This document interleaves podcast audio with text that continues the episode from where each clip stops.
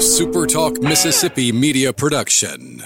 Come see your locally owned and operated Linton Glass for all your glass needs. No matter what glass you need to replace, you can count on Linton Glass. Call us today at six oh one, eight three five, four three three six or find us on the web at linton glass dot com. Howdy, howdy, it's Rhino here, and I wanted to say thank you for listening to Middays with Gerard Gibert here on Super Talk Mississippi. Get ready, get ready to go beyond the headlines and join a meaningful conversation with people from around the state. Hello. You're listening to Middays with Gerard Gibert here on Super Talk Mississippi.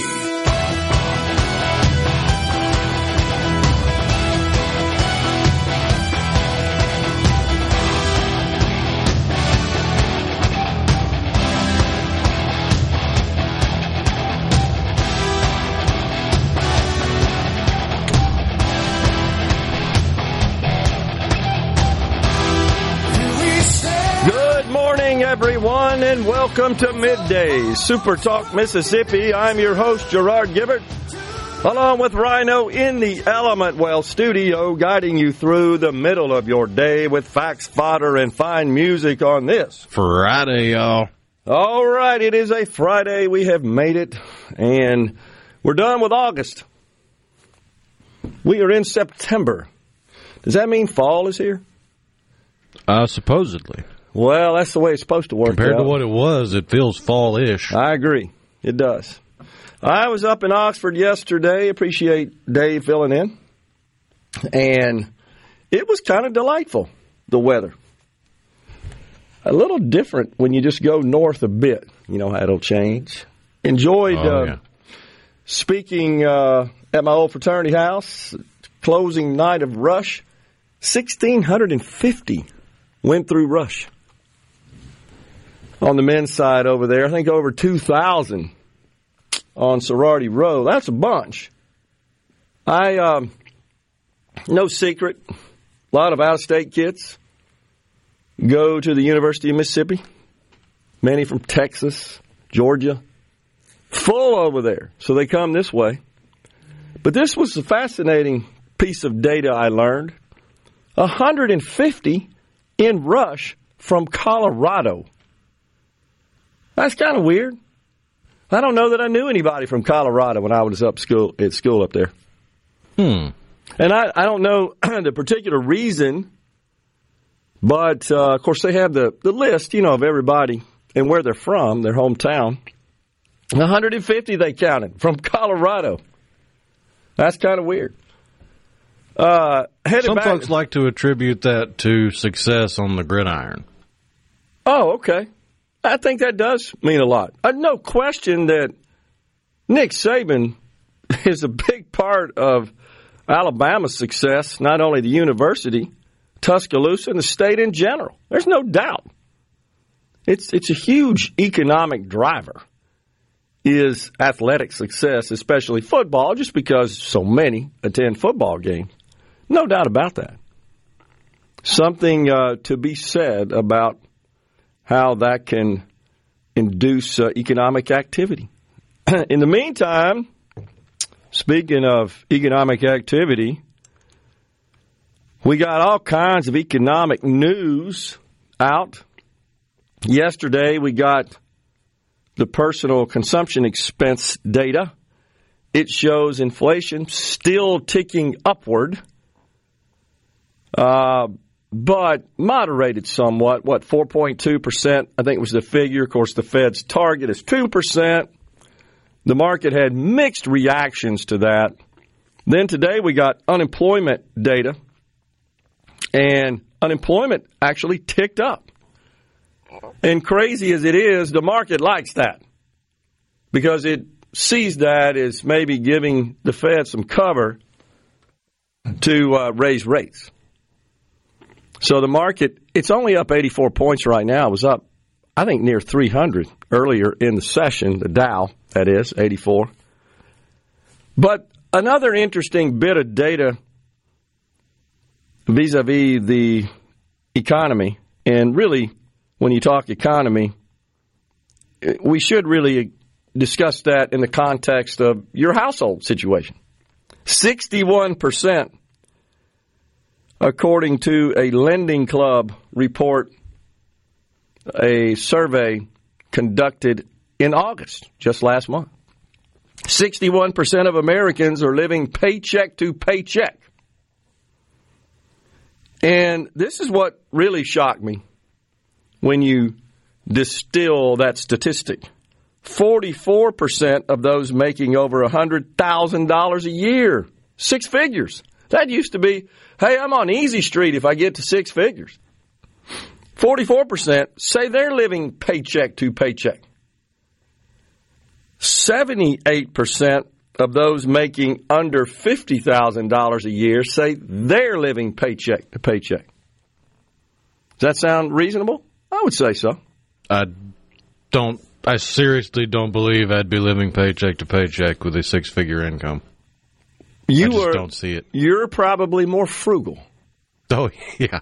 But I will say this. I think the, I think the difference is if you're independent, an individual, versus, and they don't discern in this report, if you're trying to take care of others in a household, family, that becomes a much taller order. Well, yeah. And and so it, it doesn't really give any details as far as that's concerned. But one of the things that we talked about on this program that is a little concerning is just this idea of the American dream. I mean, it used to be, I say it used to be, maybe it still is. It seems like that the American dream has kind of been redefined.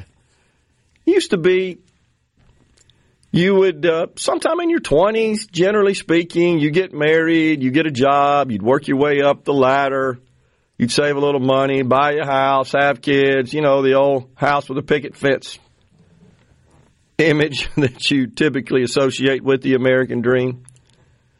And you're on, you just, and then you save and you retire and you live out your retirement days with some degree of comfort. But we have more of this generation that doesn't seem to be motivated to move up the economic ladder. Don't really care about it. I just work at home, minimum amount of work, play video games. I won't really ever have anything. I won't ever own a home, for example. And that's fine if that's your choice. The, the concern is that more of that generation are electing for that lifestyle. To me, the bigger issue is this idea of work-life balance. Well, somebody tell me what that is. What the hell is that? You hear that term tossed about frequently. What does that mean exactly? A Kardashian lifestyle and a part-time uh, work schedule? Well, okay. Which isn't realistic in any realm. Right. That's the point. It's not realistic. It's work-life balance. What is that? I, I want to be able to fly to Greece after yeah. working ten hours a week. Oh, my gosh. Well, I want to be able to spend seventeen weeks a, a year on vacation and only work two days out of the week. That's pretty much it. That's sad. I I guess I look back and, okay, I know I'm older, I, and maybe I'm out of touch a bit for the current generation, but I always thought I got to work harder than the guy next to me because we're vying for the same promotion, and I want to get it before them because I aspire to move up the ladder. I mean, does that make you a bad person? It seemed like now we denounce that. According to the left, yeah. I, well... Then again, according to the left, if you don't get a promotion, it's not any, it's not due to any failings on your part. It's not due to inaction on your part or laziness. No, it's society keeping you down. That's, that's right. It's the man. You're oppressed. You should be offended. Hmm. Right. It's like I have uh, suggested about Democrat candidates. Their message is, your life sucks and we're going to fix it. Well, when the Republicans are in charge. Right now, we got Biden and his surrogates and Karine Jean-Pierre telling everybody how great everything is. It's unbelievable. And how they can't keep up with this president because he works so much and so hard. Yesterday, K J P got asked about the border, and she said, the border is more secure under this president than any president in our lifetime. That's just laughable. Reports are that ninety-one thousand families crossed the border last month. You got Governor Kathy Hochul of New York, the mayor of New York, and the mayor of Boston. They have headed to Washington to meet with the president, and my understanding is he shunned them. He didn't even meet with them. And they, they went to meet with him to appeal for money. Well, when you stand at a podium and talk about how we've got to show compassion and apply humane treatment to those seeking asylum, looking across the border, well, what do you expect? Then they land on your front door, and now you're finding out you can't pay for it. You can't accommodate. And you want the federal government to bail you out. You're the one that created this problem. Are they ever going to wake up? I don't know. We're taking a break right here. We're in the Element Wealth studio. It's Lance Tolbert, host of the Mississippi Farm Bureau Insurance Company High School Football Scoreboard. Yet next.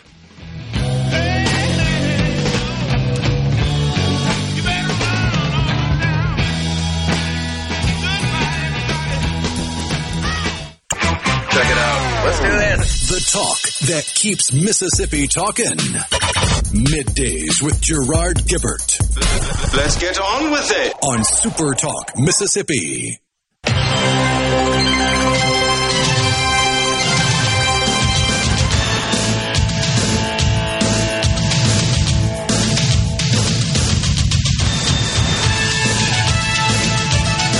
Welcome back, everyone. It's middays. We are in the Element Wealth studio this morning. Back in the chair, we welcome to the program Lance Tolbert, host of the Mississippi Farm Bureau Insurance Company High School Football Scoreboard Show and producer of The Gallo Show, maybe the longest title in the entire company. So give yeah. us a preview. We got some high school football games coming up, right? We do. Uh, quite a full lineup. I'm going to run through the top ten matchups. I have a few other ball games I'll cover, and uh, we'll just start there. But uh, number one team in the state, let's start there, seven A uh, Tupelo. They're one and oh. I can't get used to the seven A, by the way. Yeah, it's taken me a little bit of adjustment, too, because you go back and look at the schedules from last year and the year before, and you've got six A. So you've yeah. got to kind of do the little easy math. But yeah. some teams stayed back, some moved up, and so it's going to take a few weeks for most of us following this to sort through it. But I'm getting a little better at it. I'm, I'm learning to stick to my notes when it comes to the seven A's and six A's. Okay. But uh, Tupelo, seven A Tupelo is one and oh. They have Saltillo, who is a six A team, and they're oh and one. Tupelo, hmm. beat, Tupelo beat Whitehaven thirty-seven to nothing, Tennessee team. And uh, Saltillo lost on the road to New Albany thirty-one twenty-three. They were beaten squarely, though. Saltillo was last year by Tupelo about the same time of year, fifty-five to nothing. So this ought to be an interesting game tonight. Saltillo may have a little bit of uh, something in their crawl from getting beat yeah. that bad last year. But uh, Tupelo's led by some really good players. Quarterback Jeremiah Harrell, he's a senior. Uh, senior running back Quay Middlebrooks and junior wide receiver Ty Darden lead a very talented and high-powered offense. Tupelo had a great year last year, and it looks like they're going to, again, have the talent to compete at the highest level in seven A. Uh, number two team in the state, seven A Starkville, is one and oh. They go to five A West Point, or actually they host five A West Point. West Point is oh and one. Starkville beat three A Noxubee County forty-nine eighteen last week. And Noxubee County lost in the finals of twenty twenty-two in the three A championship to Raleigh fifty-five fifty-two. So Noxubee is not a team that, you know, loses many games forty-nine eighteen. They're, they're a very yeah. good team. Uh, Starkville was the six A state champion, uh, defeating Brandon forty-eight to thirty-two last year. And Starkville uh, started uh, twenty twenty-two four and oh, lost three in a row on the road at Madison Central, then to Clinton, uh, and then Tupelo at home. But they would get a second chance. Starkville would against Clinton in round two, then round three at Tupelo, which they beat both of those teams to advance to the six A championship versus Brandon. So there's a little history there.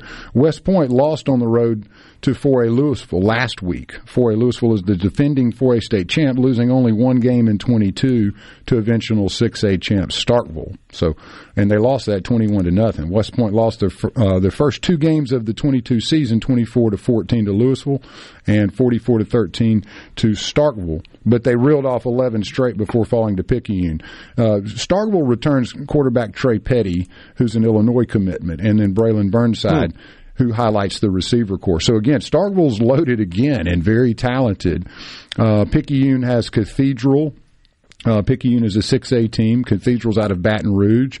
Um, Cathedral lost their first game to Our Lady of the Good Counsel, which mm. is out of uh, is out of Maryland. They lost that. That was in twenty twenty-two. Maryland. Yeah. What's the deal with these teams playing te- other teams from out of state, like crossing over from Louisiana to Mississippi, Tennessee, so forth? Well, that's a great question because, generally speaking, it's going to be the elite of the elite in Mississippi. M R A's done that with Pulaski quite a bit. Yeah. Uh, well, Pic- that's private school, though. It, well, it is, but you, you're also seeing some crossover because, say, Tennessee and Louisiana, the private school ranks really mix and merge yeah. up better yeah. than you see. And over in Alabama, you, you don't see the private schools as much. You see these huge schools like Hoover. So yeah. it's just a, it's a good experience, I bet, for um, – we didn't have that opportunity. We right. didn't have the budgets to right. do those things. But, uh, you know, it's just one of those things where you get an opportunity to play high-quality teams. It doesn't count against your district schedule. And generally speaking, these games have been very – hotly contested, and, and they kind of carry over from one year to the next, where the team that got beat wants to play again and again. So it just kind of rolls on. But it is a good concept, and it does expose Mississippi football to some of the powers in the surrounding states, like Arkansas, Tennessee, Alabama, and Louisiana, which I'm in a big, a big fan of. We have one team, and I'm, I'm sorry I don't have it off the top of my head, but uh, I, I trying to remember is one of the coastal teams goes to Florida this weekend. So, you know, they're, they're hmm. traveling. They got some budgets now, Gerard. Man, where are they getting all that money from? yeah. Especially with the cost of travel up that, as well. That's right. Now, now Picayune is a six A team. They're, they're going to be my favorite and probably the sleeper team in the state of Mississippi. To me, pound for pound, I would say arguably the best team in the state over the last uh, few years, at least since twenty twenty. Picayune has been extremely just stable, strong. They have a running attack mm. that is hard to handle. West Point runs a similar offense. Both have great defenses, but uh, those are your two teams there, I think, that are outside of the seven A um, between West Point, Picayune, and then you have Louisville, which is a, a great team. And uh, so those are three of the teams there outside of your big boys that look really strong. Uh, number four, Oak Grove has seven A Hoover, Alabama. There you go. There you go right there. That's the one I was kind of referring to. Oak Grove is, uh, I mean, if they're not the most talented team, they're close. But Oak Grove, of course, around Hattiesburg mm-hmm. and Hoover uh, would be on the east side of Birmingham, mm-hmm. I believe. Yeah, and, you know, the thing about Hoover is uh, they, they have a, a little trend of getting beat by Thompson in the playoffs. That's their kind of their. That's their. It's a big program, though. It is, and, and Thompson is a is a power in seven A over there as well. And Oak Grove probably has the most talented team in the state, uh, boasting multiple top twenty-five mm. players mm. from both senior and junior classes, and they are very talented coming up as well. If you have an opportunity to catch Oak Grove play, uh, they're they're my sleeper team in the seven A classification. They're not favored to win at all, but they're they're right there. I mean, check your schedule again, Lance, on Tupelo. We're showing that they play South Haven, not Saltillo tonight. I'm sorry, let's see. Uh, Just want to get that yeah, right yeah, for definitely. The audience. Yeah, some some of these Tupelo things. one and oh, South yeah, they're Haven. one and oh. And South Haven, South Haven, that's right. oh and two tonight, okay. Right? Not Saltillo. I will I will look that up in just and a second. And both of those are seven A programs, right? Uh, South Tupelo, Haven, yeah. and Sa- Tupelo is as well. Yes, right? Sir. Sure. That's right. Saltillo, and though, what's that? What are they? Four A, six A, six A. Yeah, okay. It's a large. They've grown that. immensely um, over the years, and you know it's an outskirt type yeah. of town in Tupelo, and uh, just a, uh, one of those communities. A lot of furniture manufacturing, right? You know, blue collar, and man, on that play, forty-five corridor, I believe whatever it's forty-five, it is, right, or right off of that area. The road there, it's beautiful mm-hmm. uh, through there. The um, we uh, you know you got uh, Oak Grove again. We'll go back. They've had some really good seasons. Yeah, um, they, they're strong. They went eleven and three in twenty twenty-one, losing to Brandon. Uh, you know, so they, they're always right there. Yeah. And, and they're going to be one of those teams that I would keep my eye on. Um, Brandon, they, they got beat this past weekend. It was a heck of a game against Picayune. Saw that. Madison Central, they won in a very just crazy, crazy game. Like so, right at the end there, right? Yeah, yeah. I mean, there wasn't much going on through that whole game, Gerard. And then it just got fun there yeah. for about seven or eight minutes. And uh, Madison Central had three opportunities to kick the field goal to win the game. There was some interesting maneuvering there with Ocean Springs had taken a uh, – um, they, you know, they, they just could not – Uh, couldn't kick. Yeah. They was just having the worst time with the kicking game. So they took a safety, which put the game at fourteen to twelve, and Brandon was down by the two. And the, the young quarterback, Picarella, um, at Madison Central, I apologize, at Madison Central, young quarterback, uh, Picarella led them down the field, got them down there in the field goal range, and they per, they proceed to miss hmm. uh, the second one. It doinks off the upright. The first one, there was a Um, uh, offside penalty, and the third one he just cranks it straight through there like he was walking in the park, you know, and, and you win the game. And I, it was just one of those, probably one of the best finishes you'll see in a regular season game. Warren Central at Pearl. Warren Central six A, Pearl seven A. Warren Central stayed in the six A rank, uh, but they were in that seven A group last year, or, or which would be six A. They stayed in the six A. Pearl moved up. Pearl's much improved. They got a great quarterback who I believe is a sophomore this year, and Jack Durr started a lot for him last year, and uh, he, he's a handful. He, he's uh, not the biggest as far as size. He's tall, but uh, he's getting better and better. Uh, number eight, Louisville, uh, they're four A. They got Neshoba Central. And uh, Neshoba Central six A. Uh, Neshoba Central got beat pretty handily by Pearl in week one, thirty-five fourteen. So I would I would anticipate Louisville uh, taking this one to the house. They're they're hmm. really really difficult to handle. Um, Jackson Prep, the six A uh, top ten team, and the uh, the Big Ten. You got the they're two and zero. They've got Pillow Academy. Jackson Prep, as you know, uh, Prep and M R A have seemingly battled for the yeah. state championship routinely. Where's J A in that mix these days? Well, Hartfield, J, you know, Hartfield is has been in that. Yeah, but you know, J A is kind of like that, right there knocking on the door. Just hadn't been able to get M R A dethroned or Prep. Those yeah. two have just owned that rank. And then the last one I'll say is the Raleigh Lions. They're a two A power. They got four A Newton County, and Raleigh is a team to watch. They're so fun, and mm. uh, Ole Miss's linebacker Perkins came from Raleigh, yeah. and so they're going to be loaded again. Ought to be a good night for football, and then we got scoreboard show. Yes, sir. Uh, coming on ten to eleven thirty, and it'll be uh, action packed, and hopefully we'll have a lot of games finished before we get off the air this week. It's going to be a lot of action tonight. Yes, Appreciate sir. it, Lance. Oh, Thanks my pleasure. for coming in. Yep, we're stepping aside for a break in the Element Wealth Studio. Later on in the program, Kelly Bennett, multimedia journalist with Super Talk Mississippi News, updates us on the news. The headlines they're tracking. And then Lynn Posey, Executive Director of the Mississippi Department of Wildlife, Fisheries, and Parks at twelve oh five.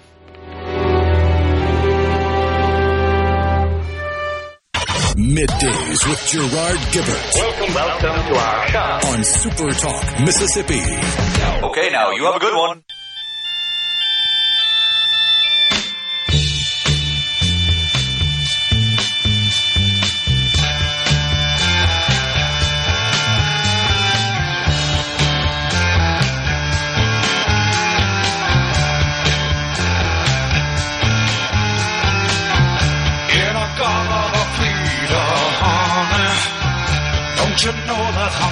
We are back in the Element Wealth Studio. It is midday. So before we went to break, we were just talking about just how our culture has changed a bit, that so many uh, folks just seem to aspire to the work-life balance. Don't have a clue what that is exactly. I mean, work is how you produce for society and generate income for your own well-being. I, I guess what I said but bothers me more than anything is if we have so many that don't seem to aspire to much other than just getting by. And that's a, a problem. And, and, of course, where it's really a problem is you look at these student loans, it makes me start thinking about it, and Biden's already forgiven a big chunk of that. He's, he's doing a workaround. You've seen that. And I believe, Rhino, that interest is scheduled to begin to restart accruing this month, if I'm not mistaken. Yeah, it starts today. Okay. And payments begin end of the month. Okay. So we're uh, we're, we're leaving behind the pandemic student loan payment relief, and we're getting back to you got to pay your loan back, except because the Supreme Court a couple of months ago ruled that Biden couldn't, with just the swipe of a pen, forgive four hundred fifty billion dollars worth of student loans. They go to work once again using the Byzantine bureaucracy of the federal government to modify the rules, the terms and conditions of the loan, which unfortunately is legal. Now, certainly somebody could protest it with a lawsuit. But at this point, they've gone in and amended the rules, which essentially is kind of a um, a veiled approach to forgiving loans, really what it is. And they're bragging about it, of course. And I keep thinking about all the folks that go to college and they get pushed in to these degrees. They spend six figures on them. And then they're working at the Starbucks afterward. They've got a degree in some crazy subject matter, some major. And and think about this. All the resources within the university environment consumed and dedicated to teaching those classes. What for? Well, I mean, there's no purpose. There's no utility. That's what's crazy. You mean it's it's not really a valuable skill to learn the philosophy of Harry Potter? What is gender studies? I've always wondered that. What is that? It's a fancier way of saying aggrievement studies. Okay. I mean, you need about ten minutes on that, don't you? Uh, it's but it's true, and they push them into these these courses of study, these majors. It's almost so that it just perpetuates itself. How about that? And, of course, so many schools offer essentially guaranteed employment in the way of tenure to the instructors, to the professors. So it's not like, well, I've got to provide some value here or I'm going to be gone. No, you don't have to worry about that. And, of course, the federal government's paying the way. That's what's upside down. It, and it's uh, it's almost as if I just want to go hang out in college for a while. That what are they thinking? Like, what career do you have in mind? What do you? What's your aspirations post-college, post-degree? Well, I don't think you go to college thinking, yeah, I'm going to get out and and be a tour guide, you know, at a museum. Not that I'm downplaying their value, but don't think you need to go to college for that. Spend a hundred something thousand dollars on a degree. That's the point. You need to be thinking about some line of work that will justify that investment, that will produce a return on that investment. Or a barista at Starbucks. Again, I, I'm glad we have those people in society. I'm just questioning how many of them have worthless degrees because you can't get work anywhere else. But we have a president that's bound and determined, I believe, to buy votes in forgiving these student loans. Elon Musk says he has a transgender daughter. Not sure if that's widely known. He came out yesterday and said he believes that his daughter, who's transgender and basically is a communist. He called her a communist, his daughter. She, of course, severed her ties with Mister Musk. And he says it's because she was brainwashed in school into thinking, quote, thinking that anyone rich is evil. That's at this ritzy California art school or something that he sent her to. Uh, yeah, the Crossroads School for Arts and Sciences in Santa Monica. He says that they infected her with the, quote, woke mind virus. Wow. So think about that. You got a biological daughter who now, uh, of a very wealthy individual who produced lots of value for society. And, and she has severed her ties with him. And it's because he's rich, because he's wealthy. Imagine your kid not liking you because you're successful. That's just totally upside down. But that's the sort of brainwashing, indoctrination. And, of course, you know who's doing it. Losers. It's losers in society that are insanely resentful and jealous. It's all about that. They got more money than me. That ain't no fair. Well, you're getting what the market will bear teaching at this school that, by the way, doesn't exist without people like Elon Musk. You think they've ever thought about that, Rhino? Without the likes of Elon Musk and their vast wealth, your stupid school doesn't exist. You think poor people are sending their kids to that school? Which is probably six figures a year. That's what's just so disturbing about this. Meanwhile, you got A O C. You know who she is. She's promoting this message where she's suggesting that inflation is corporate propaganda to hide greedy shareholders. This whole word greed bothers me so much. It, it gets used and abused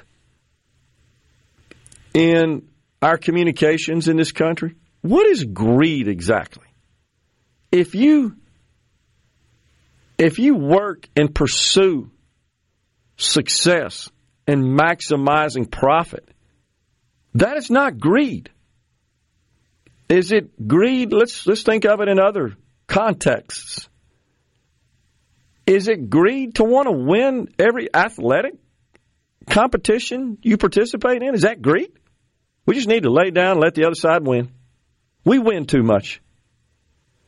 You're laughing. Is it greed in the classroom? Well, I'm, I'm laughing because greed is all about being selfish and, and having a selfish drive or desire for something. Like, you can be greedy for wealth. You can be greedy for power. You can be greedy for food. But the, the sports analogy makes me laugh because really, only by definition could you be greedy in sports if it's an individual sport. Like, you could be technically greedy in golf, but you can't be greedy in, say, football because it's for the team. Yeah, that's true.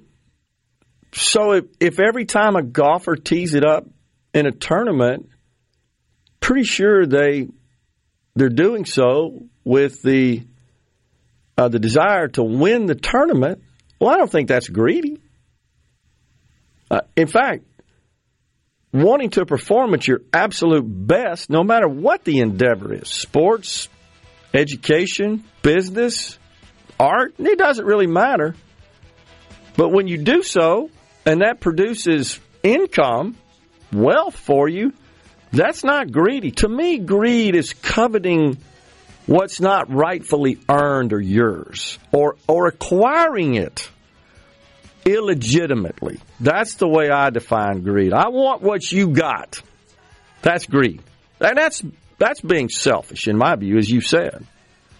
Or I just want that even though I don't want to work for it. That's greed to me. Working and producing value and getting remunerated for it, I consider that success, noble, virtuous value creation. Coming right back in the Element Well studio.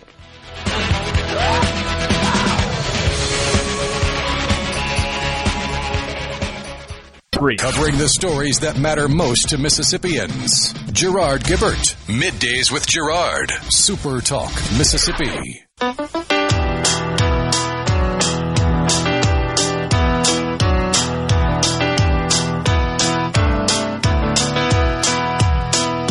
Just as I thought it was going all right, I found out I'm wrong when I thought it was right. It's always the same, it's just a shame, that's all. We're back in the Element Wealth Studios. Are you thinking about or planning for retirement? Do you have a plan? Go to my element wealth dot com or call six oh one, nine five seven, six oh oh six to let Element Wealth help you find your balance between income, growth, and guarantees. And speaking of which, the Dow has retreated.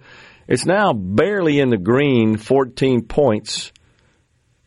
The... uh The ten-year Treasury up today as well. You already know that mortgage rates are at a twenty-one-year high, I believe, probably going higher. The ten-year sitting at four point one nine seven percent. Of course, that's important because mortgage rates, credit card rates are also, interest rates are also driven by the ten-year.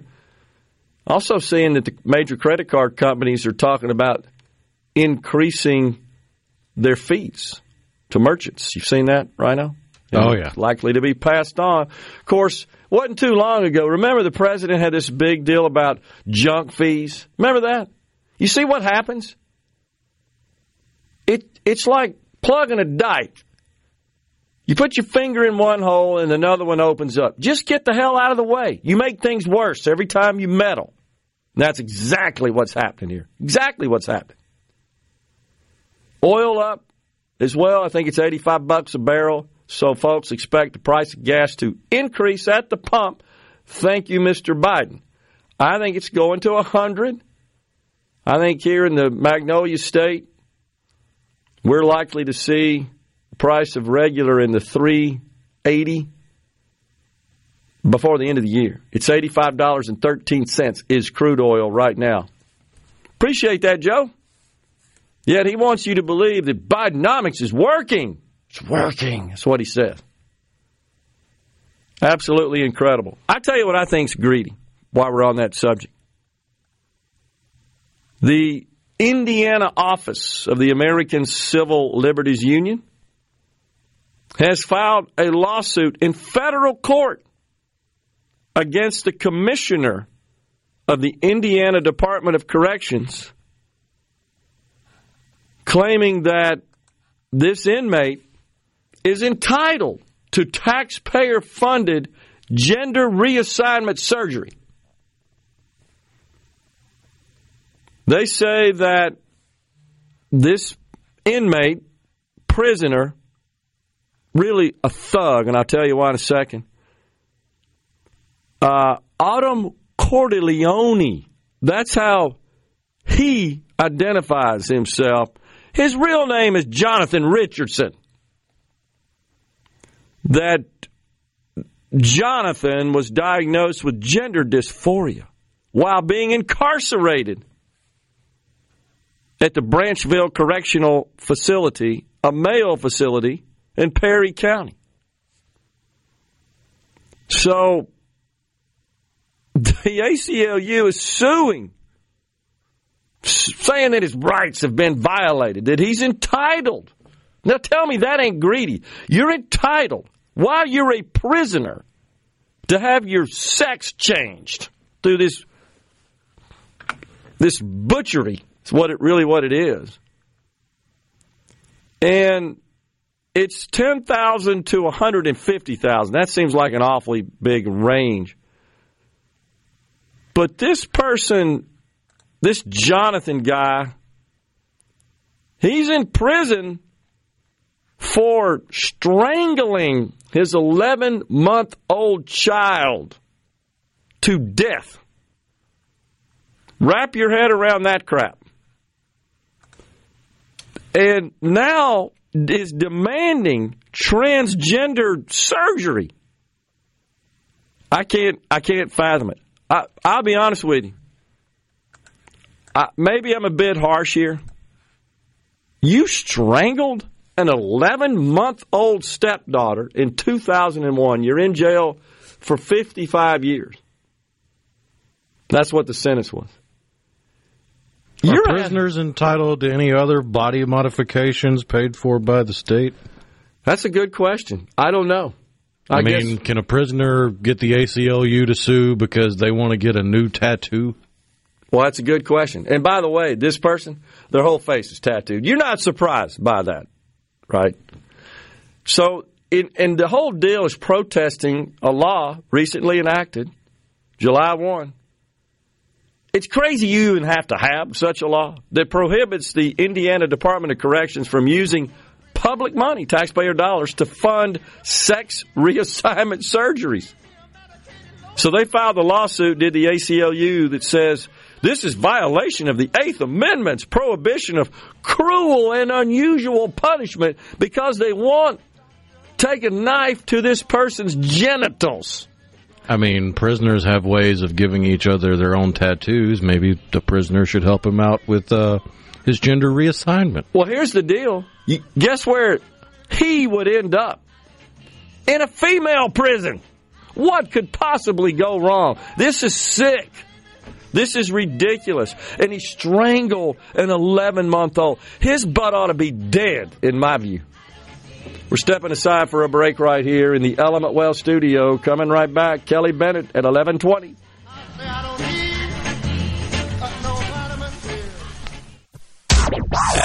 now, and now, the talk that keeps Mississippi talking. That's what I like to listen to. You're listening to Middays with Gerard Gibert here on Super Talk Mississippi.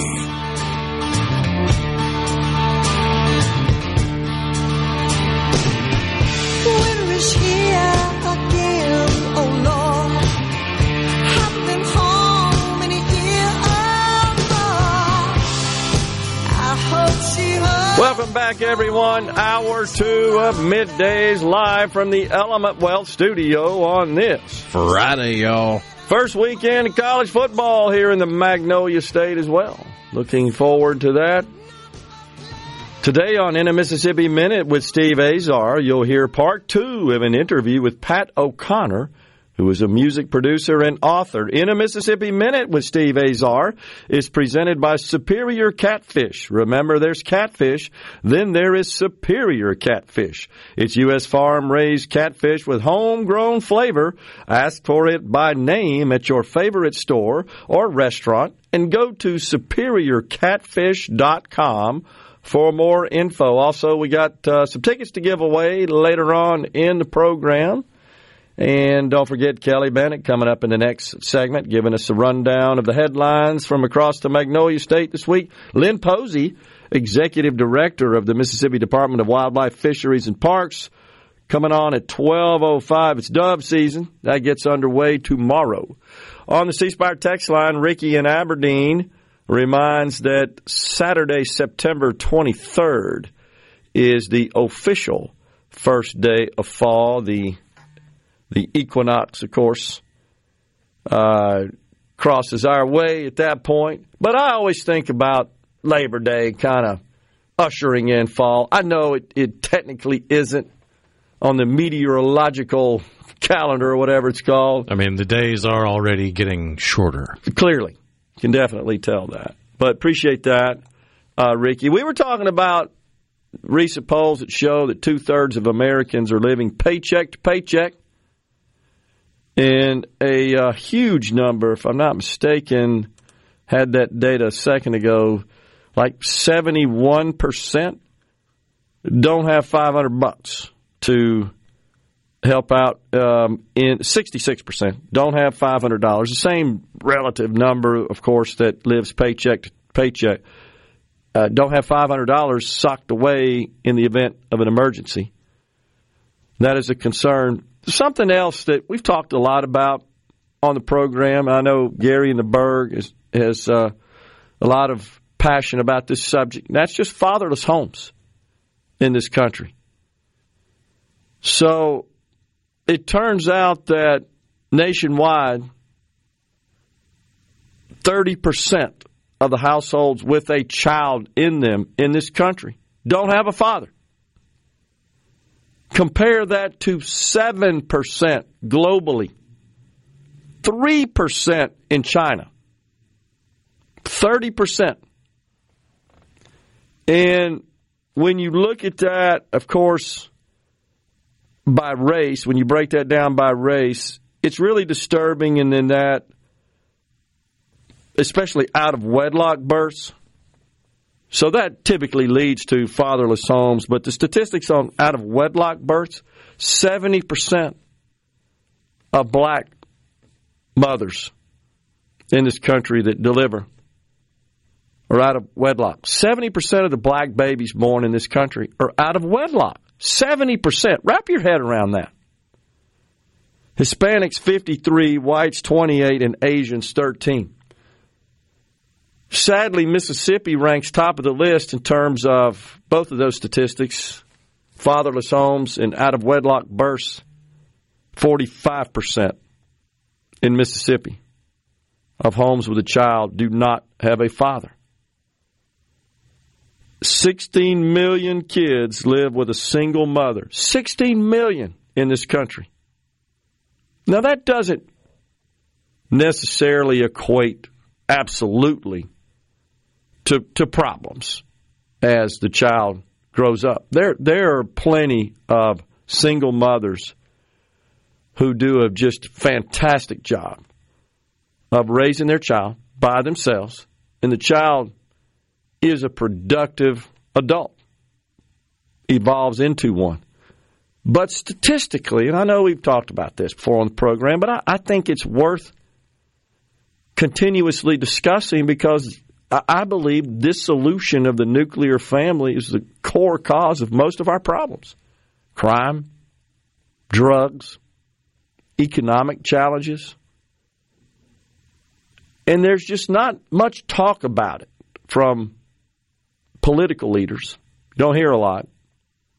And and if you do, just because this is so prevalent in the black community, you're immediately termed a racist just because you even talk about it. Just citing the factual statistics. It's not like made up. These are factual tracked data points. So we ought to be exploring what's the root cause. Why do we have this problem? Because it seems to lead, generally speaking, statistical fact shows it leads to poor adult outcomes. It just does. But you don't get a lot of discussion about it. On the C-Spire text line, three kids and a spouse and only one hundred thousand dollars a year is poor in today's term. It does appear that, and that's based on some statistics I shared earlier, that forty-four percent of those making over one hundred thousand dollars in this country say they're living paycheck to paycheck, don't have anything put away. Now, again, like Rhino says, if you're if you're a, an individual, one hundred thousand dollars income just to support your single personal lifestyle, yeah, I think most people could probably... I'd be living pretty high on the hog. Yeah, fare pretty well on that. But if that's your household income and you got, let's say, a house of four, it's a pretty tough deal. And that's what... Uh, three kids and a spouse here, only one hundred thousand on our C-Spire text line, they point out. Let's see. Um, C C in Senatobia, not sure what they're talking about there. What I miss? Tim in Jackson says, work-life balance for those that work sixty-plus hours a week is important. With shrinking headcount, most industries, more is expected from the ones who are committed to their work. Sometimes work overtakes life, and there are no boundaries between being on versus off the clock. Yeah, I hear you. I get it, Tim. But if the if the alternative is you don't have anything to eat because you have to work to make ends meet like that, that's that's the difficulty. And that's when you get into all sorts of deep philosophical debates on that. I, I know, you know, I signed up for it, but as an entrepreneur, you can't just call somebody and say, well, you go take care of that. When the chips are down, you got serious problems. And entrepreneurs out there know what I'm talking about here. You got to step up. It doesn't matter. Everything else has to take a back seat, because if you don't, it could really result in terrible, deleterious consequences. So it's it's a sacrifice just to ensure that you can endure and survive sometimes. It's it's a tough one. I get it. Uh, I was fortunate in that I, I was able to be involved uh, with my kids during their critical upbringing years, but that often meant going to a game or an event or something, and then after that, putting them in bed and going to my office and working until one o'clock in the morning. Now, fortunately, I had the kind of work where I could do that. You know, I had, didn't have to necessarily always do it during business hours.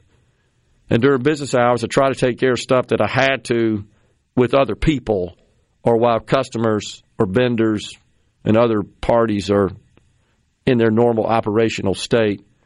Push everything else that I could do without that, you know, to after hours when being in that building by myself doing that. I, I mean, I'm not complaining about that. I signed up for it. But entrepreneurs know what I'm talking about. They they deal with that. And and I, I'm not, again, it's not a grievance. But well, here's what I have a grievance about is when the left looks at those who did sacrifice and achieve some degree of success, financial success. And then they just denounce you, demonize you, vilify you. That that bothers me, no doubt about it. Our gender studies was biology one oh one. It's on the C-Spire text line. Earlier we said that uh, we're talking about these worthless degrees, and there's some crazy things out there that I just I marvel at, honestly. Still trying to find me some of that tenure, says Curtis in Biloxi. Yeah, I mean, I'm not sure that exists anywhere except the higher ed academic environment. I mean, I do know that in the federal government and even to a great extent in state and local government, it is really difficult to terminate someone, even for cause. It's just and difficult. The, the whole point of tenure was so that professors could challenge their students to think differently without the risk of being fired for it. That's right. The problem is they tend to seek tenure and then go off the rails with lunacy. That's exactly right. Knowing that they are shielded from any repercussions. Totally agree with you on that. We are stepping aside for a break in the Element Wealth studio. When we return, it's Kelly Bennett, multimedia journalist, Super Talk Mississippi News.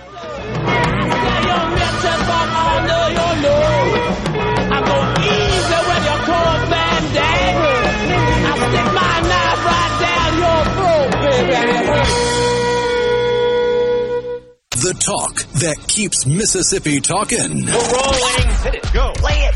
Middays with Gerard Gibert on Super Talk Mississippi.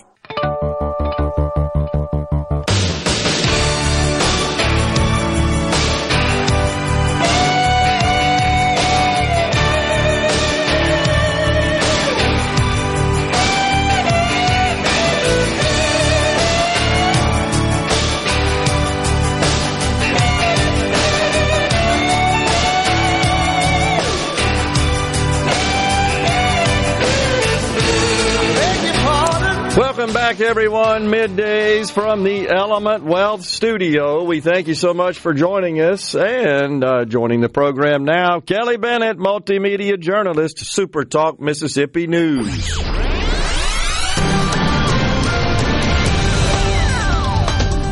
Morning, guys. All right, Kelly, tell us all about it. What in the world is going on across Mississippi this past week? You guys have been tracking lots of stories. Let's start with uh, Governor Reeves' statement on uh, possible COVID mandates, uh, masking, shutdowns, et cetera. What does he say? Yeah, you know, social media is really alive with a lot of, oh, my gosh, are the mandates coming back? Are they going to require the vaccine? And there has been an uptick in COVID hospitalizations in recent weeks. The state health department reported one hundred twenty-one hospitalizations for the virus for the week of August twelfth. Yeah. And Governor Reeves thankfully coming out and saying, nope, we won't be doing mandates. We won't be closing the state down. So that's good to hear. Yeah, and that's uh, honestly not surprising. I think he's made it pretty clear that Uh, as so many have, it, it, when this thing first hit us in twenty twenty, there's so much unknown, and most were guided by the healthcare professionals who even now have admitted they didn't really know at the time. So it was just, right. you know, an abundance of caution. But I think since then, especially given that this seems to be a, a much uh, less, I guess, powerful version, folks aren't getting quite as sick, although I'm surprised to hear we got people in the hospital. My guess is they had some uh, some comorbidities uh, before they got COVID, which caused them to... That's usually the case. Yeah. Yeah. Yeah. So, okay, well, good news on that. Uh, what about Shawaski Young? We talked about that the other day, candidate for Secretary of State, the Democrat, who has uh, pulled out of the race. Yeah, so he is the Democratic Party's candidate, yeah. and he announced plans to withdraw from the race due to health issues on Sunday. Now, that left Republican incumbent Michael Watson unopposed. Young had been notified mid-August that the State Elections Commission was going to review whether he met the residency requirements necessary for him to run for office. There were some questions about that.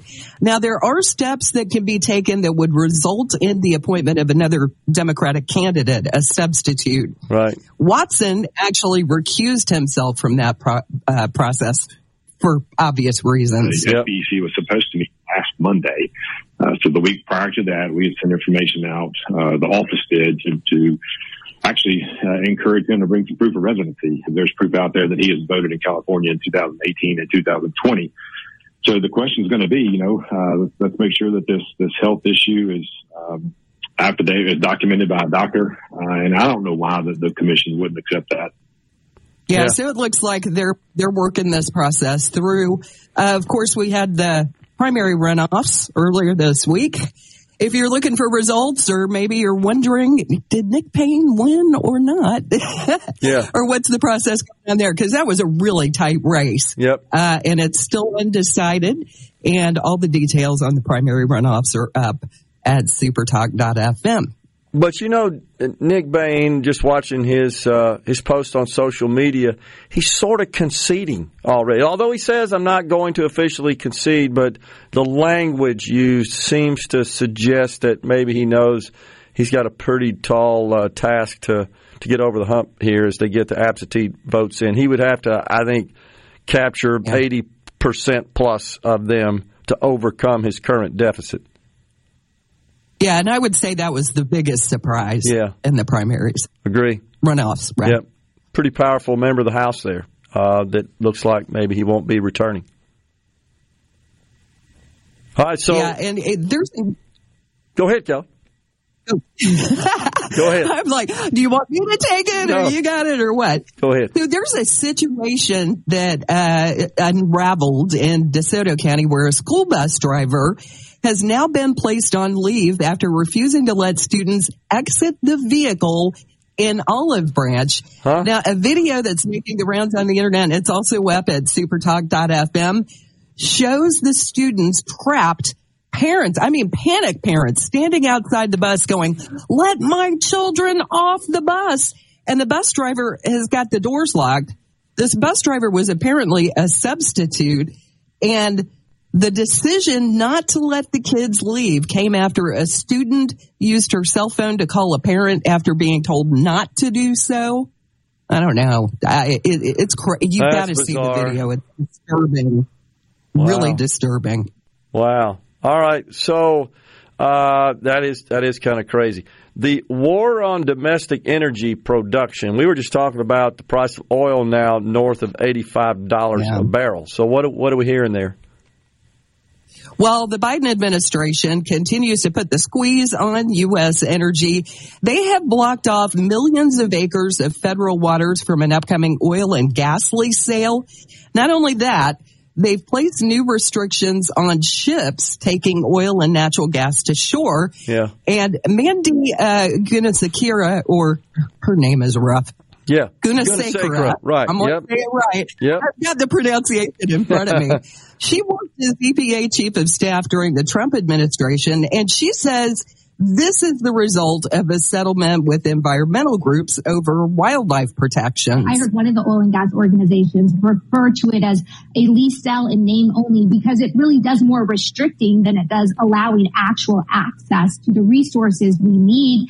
This administration has made those restrictions mandatory, and so it particularly limits the ability of ships in the oil and gas industry from going offshore and onshore and cultivating the resources that we so direly need. The Gulf of Mexico lease sale was supposed to, it's supposed to take place in late September. You know, this affects jobs. There are a lot of people on the Gulf Coast that work offshore. Yeah. Yeah, that's, uh, yeah, it just seems like they're bound and determined to just eliminate all use of fossil fuels, and it's all at our expense, uh, of course. All right. Is there a case where there were some issues at a daycare, where there's some sentencing that has occurred? Yeah, and people are going to remember this one. Three of five North Mississippi daycare workers have been sentenced to jail after a video went viral in which they used a scream mask to torture the children in the daycare. You've probably seen this story. Yeah. Sierra McCandless and Oceana Kilburn will each spend a year behind bars. Jennifer Newman was sentenced to six months. And two other employees are awaiting their destinies. Their trials continue. Wow. That's really something. Uh, that was a, a, a bizarre occurrence. Have you seen anything by any chance, Kelly, about this inappropriate book in the Hernando schools? I've seen that all over uh, social media. And uh, uh, apparently, it's my understanding it was like a rogue teacher that was having Uh, very young students read this incredibly, and their excerpts, like screenshots of the book itself, have been out and about social media. My understanding is the teacher has been uh, terminated. I don't know if that's the, the truth or not. I haven't really talked to any official sources. I, di- I didn't know if we had seen that in the news or if it was just kind of something at this point confined to the social media universe, but seen quite a bit uh, about that. Uh, wondered about that in the state of Mississippi, how much of that's going on with all the conflict across the country with respect to book banning, as they like to call it. This book was totally inappropriate. This page that I saw, if that's accurate, totally mm-hmm. inappropriate. Well, uh, it does happen. Have you seen the, the video of the gentleman, and I can't remember, I think he was in California, went to a school board meeting and started reading out yeah. loud one of the books that was available to kids in his library. You know, these were, what, elementary students, I think? Yeah. And they shut him up. They yeah. were like, this is not appropriate for a school board meeting. Well, then why is it appropriate for school? Right, and that's exactly right, and that's what's going on. This this is similar in that respect, and there are numerous examples, as, as you just uh, suggested, about um, inappropriate content that, that parents have learned of, and they go to school board meetings and they read it, and they get all all jazzed up about it. The school board does, and but it's like they won't take a stand and say, "Hey, let's let's get this out of our schools." Uh, yeah, I'm I'm looking at this. Uh, this was a teacher on August twenty-eighth. Uh, pardon me, a parent parent said that this their eighth grade student and had a screenshot of the uh, of the book. Said she went and met with a principal, Missus Steiner, and this is in the Hernando schools, and was was appalled. The principal apparently was, and said that the book is being eliminated from the curriculum, and uh, that they're going to make a big deal out of this at the next school board meeting. So I would just say to people in Mississippi, be vigilant, be looking out for this kind of stuff. It's probably elsewhere. Agreed. All right, Kelly, appreciate you giving us an update there. Great job. We'll talk to you soon. Thank you. Thank you so much. Y'all have a great holiday weekend. You too. We're coming right back in the Element Well studio.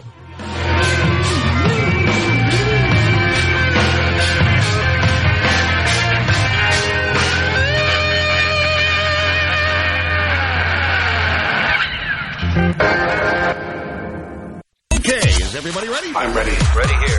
Middays with Gerard Gibert on Super Talk Mississippi.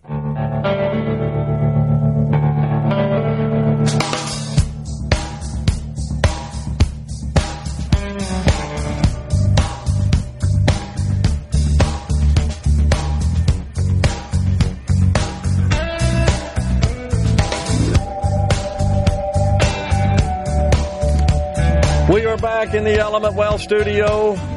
So California is considering a law that would fine businesses if they or their employees interfere with theft in progress. Remember the story we shared, Rhino, a couple of weeks ago, I guess, Stockton, California, the convenience store, I believe it was, and the two owners kind of watched the, the uh, rather arrogant criminal there, the thief, was just thumbing his nose. You can't do anything about it. Just remember that, shoving stuff out of the out of the coolers, into bags. Can't touch me. Just temerity. And finally, they'd had enough. I believe it was two Sikh, right? Weren't they Sikh owners? Yes. And one of them gets a, uh, a round, I'm going to call it a wooden pole. Probably, what, three, four inches in diameter it looked like. And started absolutely waylaying that person. And started screaming like a baby. Remember that? In the fetal position on the floor with their stupid ski mask on to hide their face. He just was relentless, pounding that guy. And I think you shared with us that there's something about, I guess, shaming someone in that culture with a wooden stick like that, right? There's some connection there. Oh, yeah. It's used by law enforcement. Okay. So... And and that person, obviously being part of that culture, decided to engage in that practice on this criminal, this thief, who was just brazenly ripping them off right in front of them. You can't do anything about me. Stockton, California. What does the law say? Over nine hundred dollars or below nine hundred dollars, we should let you out. We don't even we don't even arrest you. We've talked about criminals going into the stores with calculators to make sure they stay under nine hundred bucks. How drugstores in the state are locking up things like toothpaste. Unbelievable. But yet, I've got into these clashes on social media where leftists tell me I'm crazy to say that the Democrats in this country seek to de- decriminalize crime. Is the terminology I use. You're just wrong about that. And they send me all these goofy statistics and reports from the seventies about Joe Biden and how he was such a pro-enforce-the-law senator. That's forty years ago. He's being guided by left-wing lunatics now. Oh, but this isn't a problem, is what they want you to believe. Just like K G, uh, J P, saying this president has done more to secure the border than any in our history. And Bidenomics is just swell. Look how happy everybody is. It's just incredible.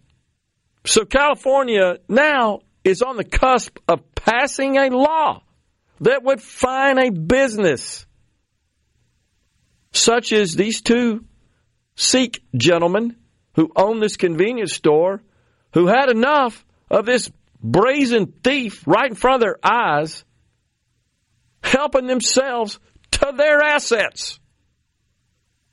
Oh, by the way, you want to see greed in action? That is greed. Taking somebody else's stuff is greed. That's the ultimate, most egregious form of it. So they're going to pass a law that says, if, like on these two Sikh folks, they'd go to jail and the criminal gets all the, their stuff and goes scot-free. It's bizarro world. It's upside down. We are demonizing and vilifying those who abide by the law. We're praising, adulating, glorifying those who break it. That is upside down. I keep scratching my head thinking that I'm going to wake up and we're going to go back to normal world, and it gets more bizarre. It's like this prisoner who strangled their eleven-year-old stepdaughter in prison and is suing for gender reassignment surgery. How bizarre can that be? Wants the taxpayers to pay for it. And the A C L U, and you wonder why we despise the A C L U, because they're the ones that's filing the suit. They see that as a violation of rights. It's like they don't care about the eleven-month-old whose life got snuffed out by this monster who ought to be dead already, in my view. That's just incredible. Meantime, talking about this transgender stuff, I was surprised to find that transgender surgeries tripled in the last three years. Tripled. forty-eight thousand patients. forty-eight thousand. Tripling from twenty sixteen to twenty nineteen. Waiting for the most recent statistics. Half of the patients age nineteen to thirty, twenty percent, thirty-one to forty, eight percent, twelve to eighteen years old.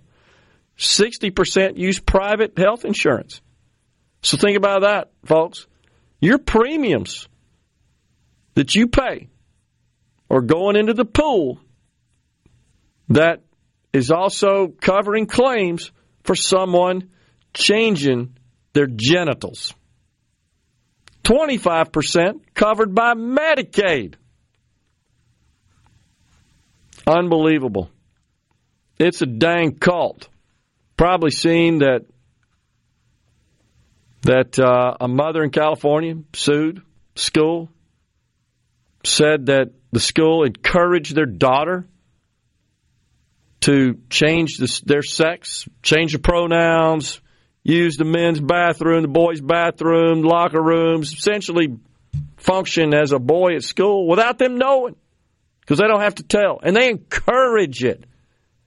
It's a trophy. It's a badge of honor in the cult. Probably encouraged by people that are just as sick. Don't you think? I guarantee it's where it came from. That's just all part of the craziness going on in this country. And I know somebody said earlier, man, I'm so tired of all this gender stuff. I, I am too, honestly. But I feel like we have to talk about it, share it with you, and we can't just sweep it under the rug. It's happening everywhere. I, it's bizarre, bizarre to me, honestly. San Diego School District now has been caught encouraging students, encouraging students to identify as transgender or non-binary. Encouraging. And that's that's now being exposed. But if it's happening in San Diego, it's happening elsewhere. It's not just limited. We just got it exposed. The mayor of El Cajon, Bill Wells, El Cajon, California, slammed the San Diego Unified School District. They're promoting it. Essentially what they're promoting is secrecy. We don't want parents to know. These kids belong to the state. We're going to brainwash them, indoctrinate them, encourage them to change their gender, their sex. They actually have a confidential gender support plan on official San Diego Unified School District letterhead. I'm looking at the form. This is dang sick. Mm. Back to the economy, you're right. Student loans, payments restart in October. Lots of changes going into effect because Joe Biden, unfortunately, with his signature, has altered the terms of those loans, effectively forgiving many of those loans. And they're bragging about already having done so, by the way. It's canceled seventy-two million dollars in loans for twenty-three hundred students since they started this effort about a week ago. Just unbelievable. So you're going to see more and more of this, and it's going to get attention. But here, here's what I think is going on. This is all about anticipating the twenty twenty-four election. So you got that that block of voters that re, is relying on Joe Biden to forgive their loans. And, of course, he's appealing to them for support in doing so. In the meantime, you may have seen this. We'll catch more of it on the other side of the break. You've got the Biden administration that wants to reconsider how marijuana is treated at the federal level, wants to change its present status as a Schedule One drug. And they want to, the D E A wants to move it down to Schedule Three, which essentially means that there won't be any sort of uh, federal charges, which they don't do a lot of anyhow, but it would change the entire marijuana world if this happens. Uh, this is likely to come out before the twenty twenty-four presidential election, and it will be received positively. Coming right back in the Element Well studio.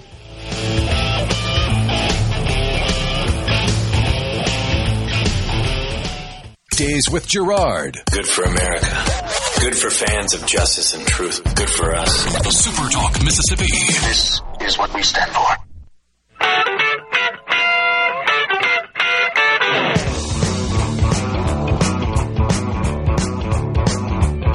Well, I remember every little thing as if it happened only yesterday.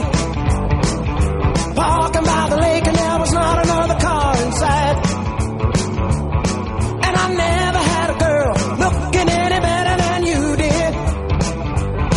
And all the kids at school, they were wishing they were... So since the nineteen seventies, marijuana, heroin, L S D, Schedule One drugs, and basically that, that means that they have no accepted medical use and a high potential for abuse. That's what Correct. Puts them on Schedule One. And it's been in that category for a long time, actually ranking higher than fentanyl, cocaine, and methamphetamine. Interesting. So what they're looking at doing is moving it down to Schedule Three. Schedule Three.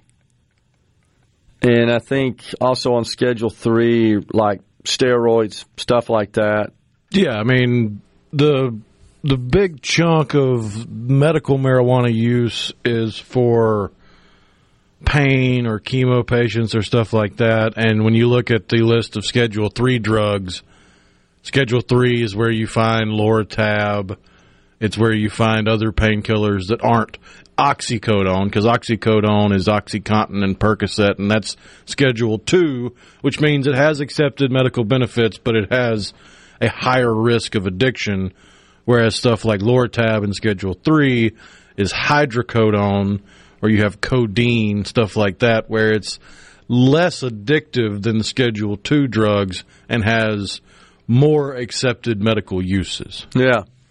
So, I mean, I don't know. What do you do? Get a bunch of medical people together, medical professionals, scientists, and so forth to uh, to make a, a call on this, to move it from one to three, as, as far as in the context of what qualifies a drug for either schedule. Well, the other thing that isn't getting as much attention in this discussion is moving marijuana from Schedule One to Schedule Three opens it up for more pharmaceutical testing. Okay. Because it's no longer the the forbidden fruit that the pharmacy industry can't touch. It becomes just another drug that can be prescribed by a medical doctor. Okay. Makes sense. So some of the implications of this, Uh, think about it from a business perspective. Uh, kind of start with that. If it moves down to Schedule Three, this means that there will be more tax opportunities for those that are in the industry of just dealing with any Schedule One substances. So presently, you're not allowed to write expenses off federal tax returns under I R S code for Schedule One, businesses involving Schedule One. Think about that. So, and, and this has really been... Well, because Schedule One's considered illegal. That's right. So there's... No medical benefit and high chance of addiction. That's why you have stuff like L S D and heroin and things like that in there. So what our what our law, uh, from a tax perspective, says, you still got to report the revenue. You just don't get the benefit of all the expenses. It well, recognizes I mean, the, the, the tax revenue. Code says you have to you have to record and report your income from any illegal activity. That's right. It doesn't mean it actually happened. I, I agree, but that is what the code says, and this is this is kind of related to that somewhat. But that's been, you know, this provision of the tax code has been a bit of an impediment for cultivators, uh, processors, testers, retailers. So when this was announced yesterday, the pot stocks went up. It's considered, you know, good for the industry. Unless uh, you are a dispensary. Yeah, it's a bigger problem for them. But as far as because those who, if it's if it becomes a Schedule three, then pharmacies yep. could get in on the game because they're no longer for, forbidden by the D E A from selling it. Well, it's also could be a problem for uh, the supply chain as well, because under Schedule one, you can't go across state lines. So if it becomes Schedule three, you could have these more institutional type entrenched growers, processors, they could just make their product and ship it anywhere in the country. Right now, you think about our medical marijuana industry, it's got to be produced here. Every aspect of the supply chain has to be within the state's borders. Which the, you would think for the end user, that would bring the cost down. Agree. Totally agree. But it might be bad news for those in Mississippi who just set up shop as a grower or a cultivator, because then they're finding themselves in competition with the, the larger operations in other states that have been around a while that have just got the economies of scale on their side. So what I think, uh, by the way, Senate Majority Leader Chuck Schumer says the end goal is ending federal prohibition. I've said on the program before, I think we're within five years of that. I'm starting to think now the desperation of the Democrats to retain control might put this in the spotlight between now and the twenty twenty-four election. Don't be surprised if we don't have this change in effect and total ending, as Schumer says, a federal prohibition of uh, marijuana for, for federal purposes at least. Lynn Posey, Executive Director of Mississippi Department of Wildlife, Fisheries, and Parks, is up next. Fox News, Super Talk News, coming at you now.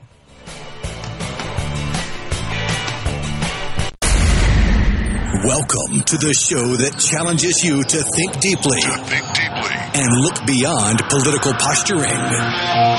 You're listening to Middays with Gerard Gibert, here on Super Talk Mississippi.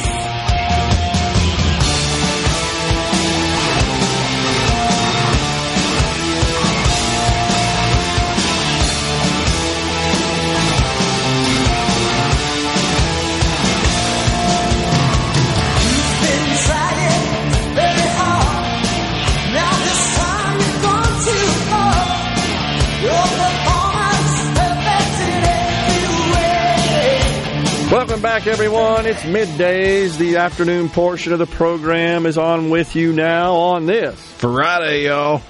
Welcome to the program now. Lynn Posey, Executive Director of the Mississippi Department of Wildlife, Fisheries, and Parks. Mister Director, thanks for coming in, sir. Oh, Gerard, thanks for having us here today. We really appreciate the opportunity to visit with folks. Well, when the calendar uh, sets in on September first, that means you guys get pretty busy. It's a, a pretty eventful calendar uh, coming up. We got dove season kicking off tomorrow, and then it's just a lot of stuff uh, downstream from there.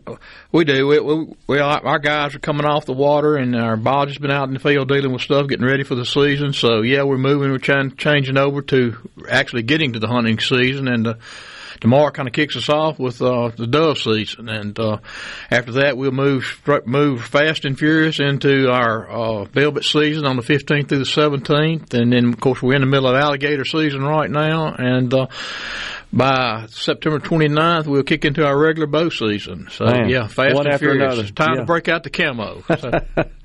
Doesn't seem like it. It was one hundred degrees a week ago, but uh, it won't be long. Uh-huh. And we're, you're starting to see some uh, temperature moderation. All right, so dove season, what do we need to know about that?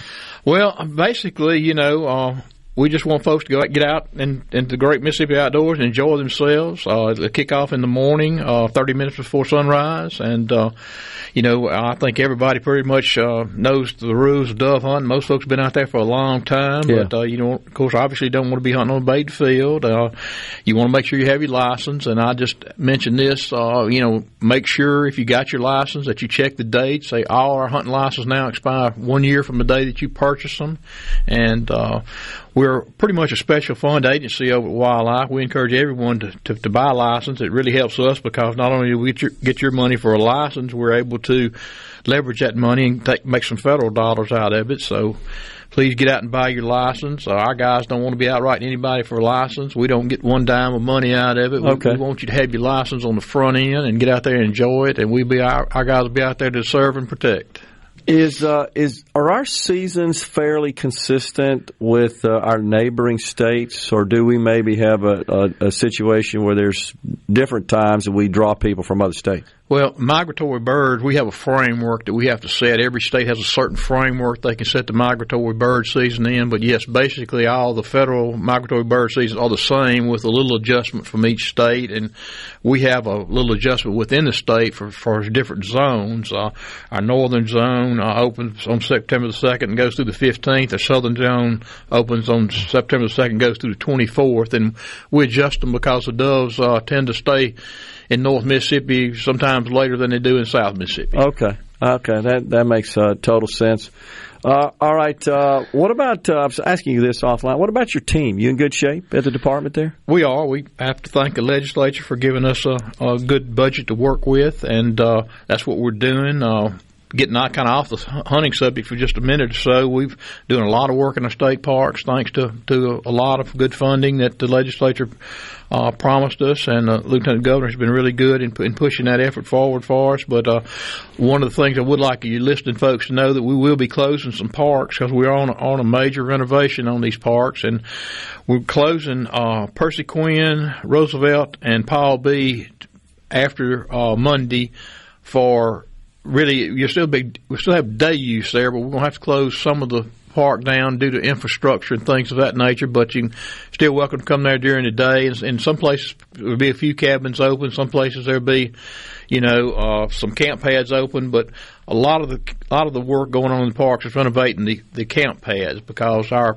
Our camp pads were built years ago when everybody had a small camper, and now everybody's got a great big camper, and we're just really upgrading okay. there. Well, that, that makes that makes total sense.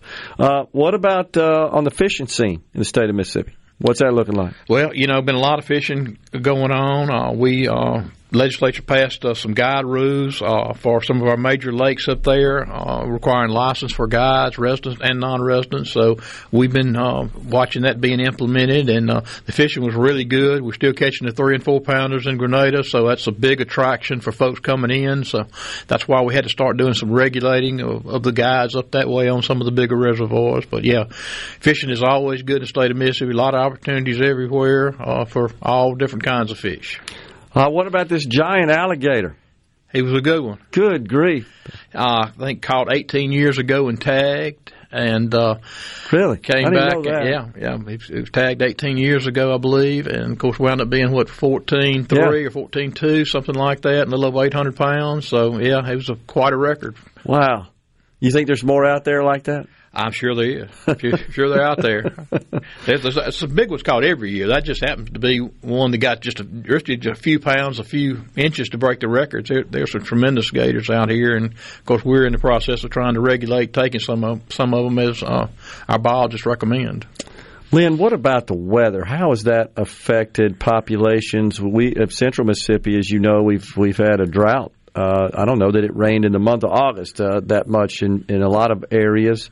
We've and then we've had uh, severe heat as well. Is that affecting populations or our our lands in any way? Well, it uh, it's been tough on animals and people. Uh, yeah. It's been uh, tremendously dry down at Union Church where I'm from, and uh, it's. Uh, has an effect on, like I say, people and animals. Uh, I, don't, I don't know that it has any drastic effect on animals. They're they're, they're survivors, uh, so they get out there and find the shade, and yeah. you know, and just wow. like we find the air conditioning and all. So, uh, no, no, at this point in time, uh, drought tends to have a, can have a catastrophic effect on our deer herd if the blue tongue comes in, but so far we hadn't had any outbreaks of any of that anywhere in the state yet, so we're hoping we don't get that.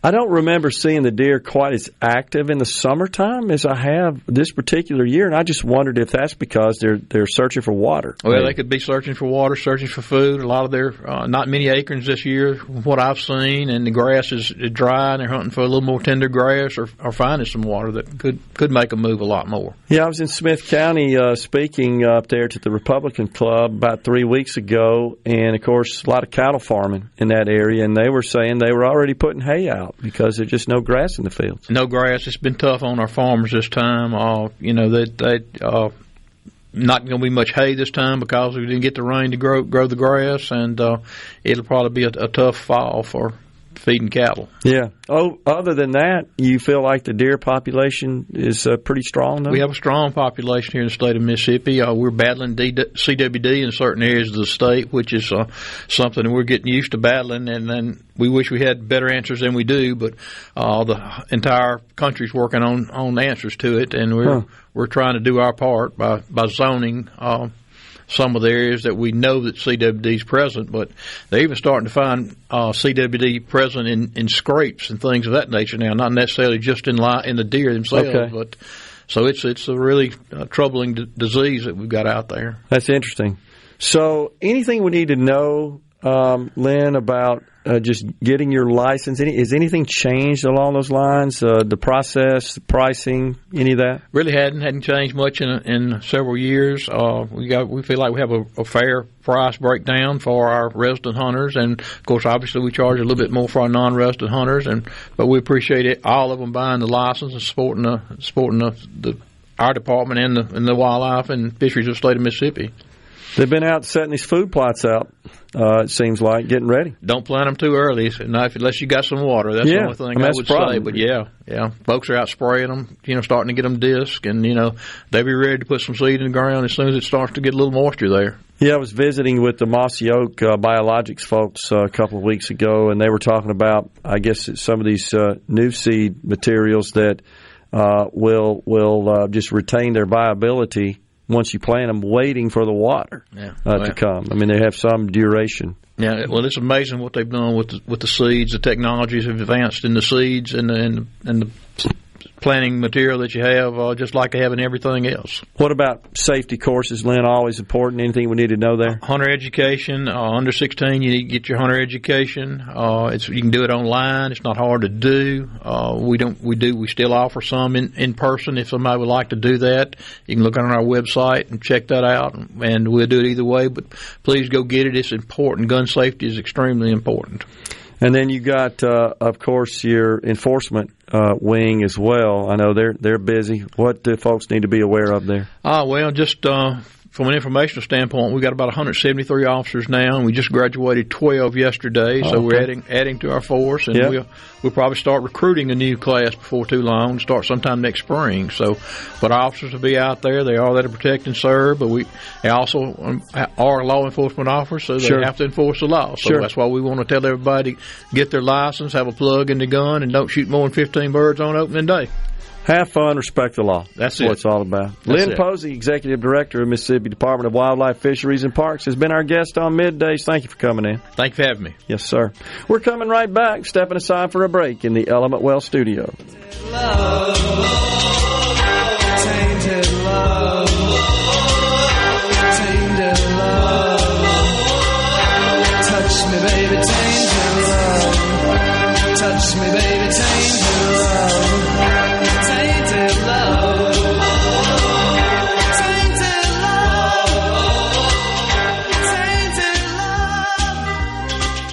Interrupt this program. Gerard Gibert. Here we go. This is huge, huge, huge news. Huge, huge, huge news. Huge. You need to listen to this. Middays with Gerard. Super Talk, Mississippi.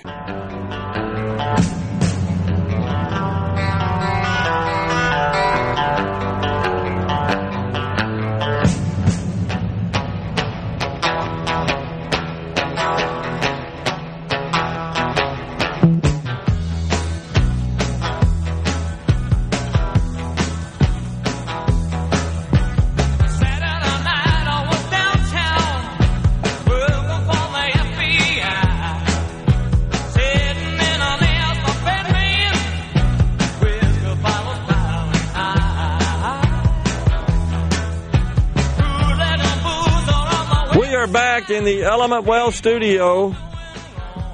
The Hollies bumping into this segment. That's some good music back in those days, the Hollies. They made a lot of great tunes. We, uh, we're talking about this possibility of legalizing pot, marijuana. The uh, Biden administration looks like they're poised to remove marijuana from Schedule one and move it down to Schedule three, which would uh, really sort of open up floodgates and, and result in lots of changes from a financial perspective. And that's what we were talking about earlier, that industries or companies that operate in the industry would be able to deduct their expenses for tax purposes. So that would make uh, it a more viable economy. So what you're saying is if you're into mergers and acquisitions, you should be studying up on marijuana. That's a good point. Uh, you wonder if the small guys would get acquired by the big guys. And the other big thing that, that I noted was it would uh, end the uh, the present ban on transporting marijuana across state lines, for even for business purposes, that has to stay within the state because of it being on Schedule one. If it's on Schedule three, that changes that that dynamic. And it would also, of course, um, it would not free up banking services for the industry. That's kind of kept more traditional banks, especially national banks, more than state banks, out of handling the financial activities of marijuana businesses. But um, it, it wouldn't it wouldn't change that that that problem. Wouldn't address that problem. Would still pose a, it, well, it poses a risk. Schedule three, apparently. I mean, uh, Schedule three is the same as Lortab, and you can buy a Lortab at any pharmacy. Uh, apparently, uh, that's that presents a risk for banking institutions as long as present federal laws remain unchanged. However, there is a separate bill called the Secure and Fair Enforcement Banking Act that would remove that burden. So I'm not familiar with the details, but that's being reported by financial publications, financial media. They're saying that, that going from one to three, for whatever reason, doesn't change that. So, um, but I think that primarily applies, if not exclusively applies, to those that are chartered nationally as opposed to by, as state banks, community banks. Because most of those are able to participate in the industry without Uh, breaking any federal laws. Hmm. We'll see where that goes. But I, it doesn't surprise me that this is um, getting traction. I mean, it's been talked about a while. It's uh, Representative Nancy Mace, remember, a Republican from South Carolina, says she used marijuana to medicate after experiencing, I believe, trauma, personal trauma as a abuse. as a uh, teenager. And she has a bill, essentially, to deschedule marijuana. I'm not even sure if it'd move it from one to three. I think her bill may just take it off of all schedules. I don't know if that's possible. But it would essentially be to, to change the way the federal government treats the substance. Uh, Ben from Madison made a point earlier. He said seventy percent of the people in the country uh, support legalization of marijuana. I've seen the same. I've seen the same. Uh, he says a Gallup poll, same polls, uh, Ben, and I, I've said on the program that uh, I think it's just a matter of time. He also informs does Mad, uh, does Ben from Madison. I haven't I haven't uh, verified this, but he says Senator Wicker is informed. He says me, so I assume, Ben, you had a conversation with him, uh, communication directly, that he would not support this Safe Banking Act, said Senator Cindy Hyde-Smith did not respond to his question about where they stood on that, where she stands on that, I should say. Yes, Secure and Fair Enforcement Banking Act, or SAFE, you know, you always got to have a clever acronym, would remove the burden, according to the report I'm reading in the Business News. I, I'm thinking as you are, though, Rhino, that, that seems off, but this is what's being reported. I looked at a couple of different business journals. And the only thing I could think of is there must be a federal law prohibiting banks from transacting with organizations or entities that, and it must specifically state marijuana or yeah, cannabis products or something like that. You could be right. As opposed Instead to of saying schedules. Schedule three. Yeah, that you absolutely could be right. So, again, Schedule three. Which Schedule three is still a controlled substance. Right. So we we had a question about would it allow for people who were incarcerated for marijuana to be let out. They would still have been charged with possession of a controlled substance. There might could be an argument for lessening their their penalties or their prison sentences or something, but it's it's in that same boat of if you have in your possession controlled substance pills from a pharmacy that weren't prescribed to you, you're in possession of a controlled substance illegally. Okay. It would still be the same situation with marijuana, no matter where they move it on the schedule, because being on the schedule means you are a controlled substance. That makes sense. So what I'm reading, and I, my take on the Schedule three, ketamine, anabolic steroids, and testosterone.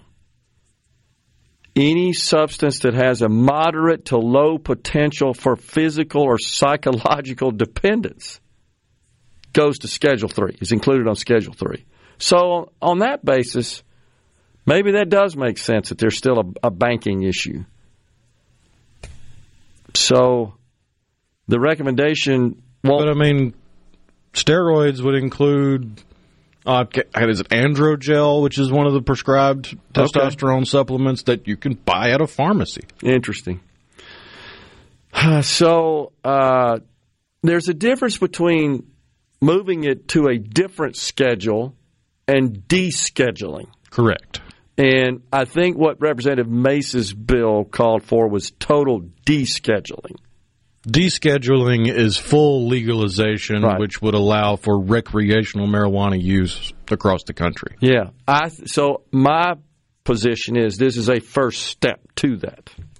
From going from one to three, which changes lots of of the uh, the dynamics, lots of the environment, f- the financial and economic and tax issues are an example. It, in transporting across state lines, another, but it. It apparently doesn't address the, the banking issue in total, um, and I and I guess maybe there still could be.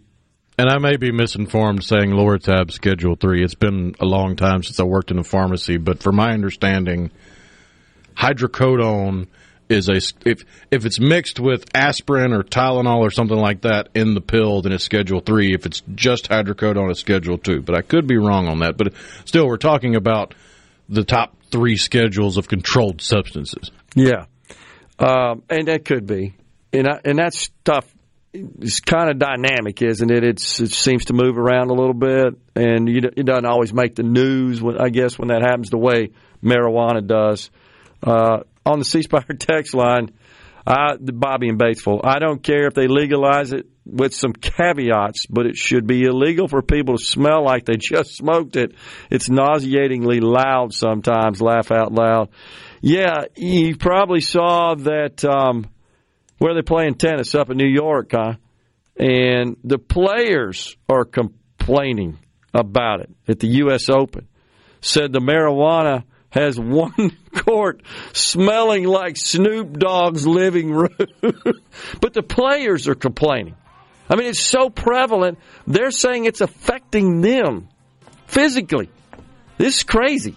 And and you've seen lots of folks in New York now that it's legalized there, and there's so many people on the streets just walking around on the streets. You just can't escape it. So now at the U S Open, that just seems crazy to me, and um, players are complaining about it. I don't know what they're going to do. I, you know, maybe the U S Open organizers need to um, implement some sort of rules, which they certainly could. It's a private deal. We're stepping aside for a break. Coming back with half an hour left in the Element Well studio. Tickets to give away before we get out of here.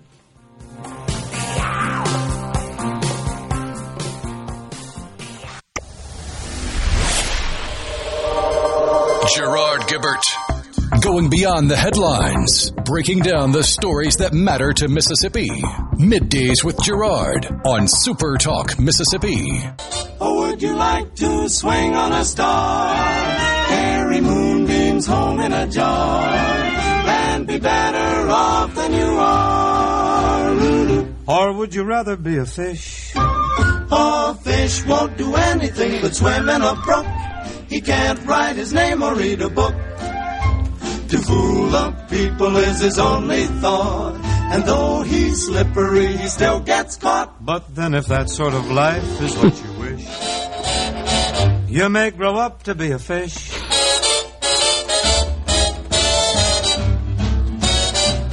Well, that's the great Bing Crosby, the old crooner there. New kind of jumped up slippery fish. Where'd you dig that one up? That's awesome. That is a song that my dad would sing on a pretty regular basis. Just break out into it. And every once in a while it gets stuck in my head, so I have to, to share the earworm. I love it. That's awesome. All right, let's see a couple of people. Uh, that, yeah, here we go. Jamie from Oxford said Schedule one drugs have no medical benefits and are illegal. That's why a move to three would be a change for marijuana. Uh, let's see, scrolled off here. Uh, cocaine is actually Schedule two. Yeah, it has uh, limited medical use in the ear, nose, and throat okay. surgeries because it can be injected and paralyze the muscles, the, the fine motor muscles in the, in the face so that you can do really delicate surgery. Okay.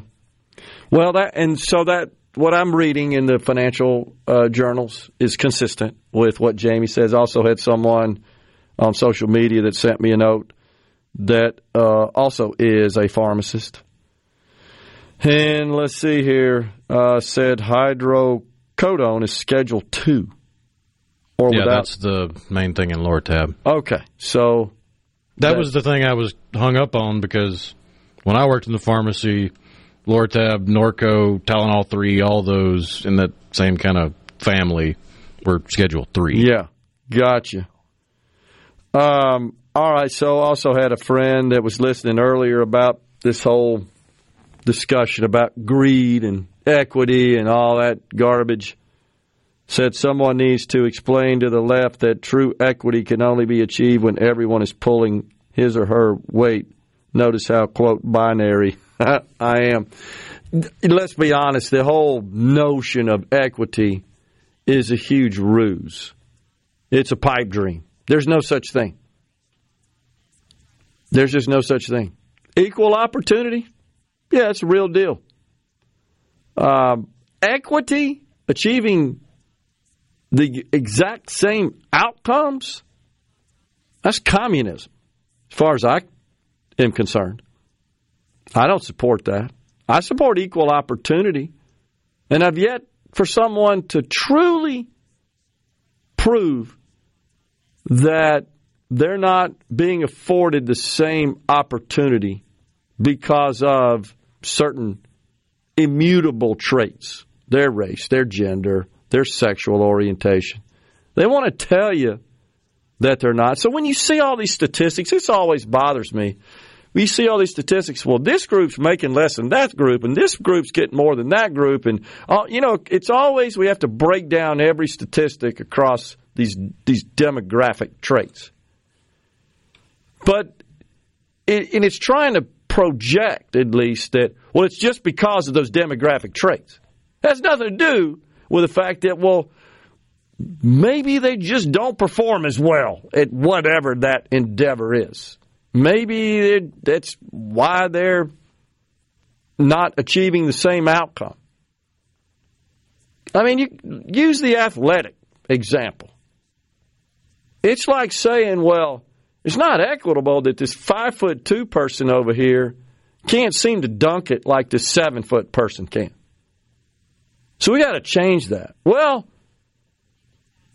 the only thing I can think of to make that equitable is to either give the five foot two person some sort of device that'd make them taller, or take the seven foot person and just put a hacksaw about at the knees.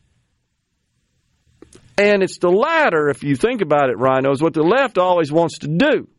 They want to take the person who's achieved more, produced more, attained more success. They just want to whack that off. It's like Elon Musk complaining about his daughter being taught to hate him because he's wealthy. And the only solution they ever they ever uh, communicate is, we just got to go take more of their wealth. They got too much. Not, it's never about, well, let's figure out how to get more, educate more the folks that don't have Elon Musk's wealth. Get get them more opportunity, and not, not get them more, but teach them more about where those opportunities exist. Let's put it that way. It's not that the opportunities don't exist. They got the same ones that Elon Musk did. He just leveraged them. He capitalized on them. And others aren't. And, and that's probably always going to be that way in society. That doesn't, doesn't mean it's inequitable, because the same opportunities are available. But often a lot of people just don't want to leverage those opportunities, don't want to seize them, don't want to exploit them. They're too bu- too busy worried about work-life balance. It's crazy. I'm all for equal opportunity. I'm not for equal outcomes, but virtually every policy that comes out of the left is all about taking from one group, give it to another. It's never about scaling the pie and growing the size of the pie. It's always about recutting it. And that's just, that's totally dangerous. Thomas and Greenwood asked a question earlier about Medicaid paying for transgender surgery, and, and did a bit of research on that, Thomas. It's, it's I like everything. It's complicated. There are like five different treatments for gender dysphoria. And it is um, it is at the discretion of the states, by the way. So there are a number of states that do cover it, various of the five services. Some cover all.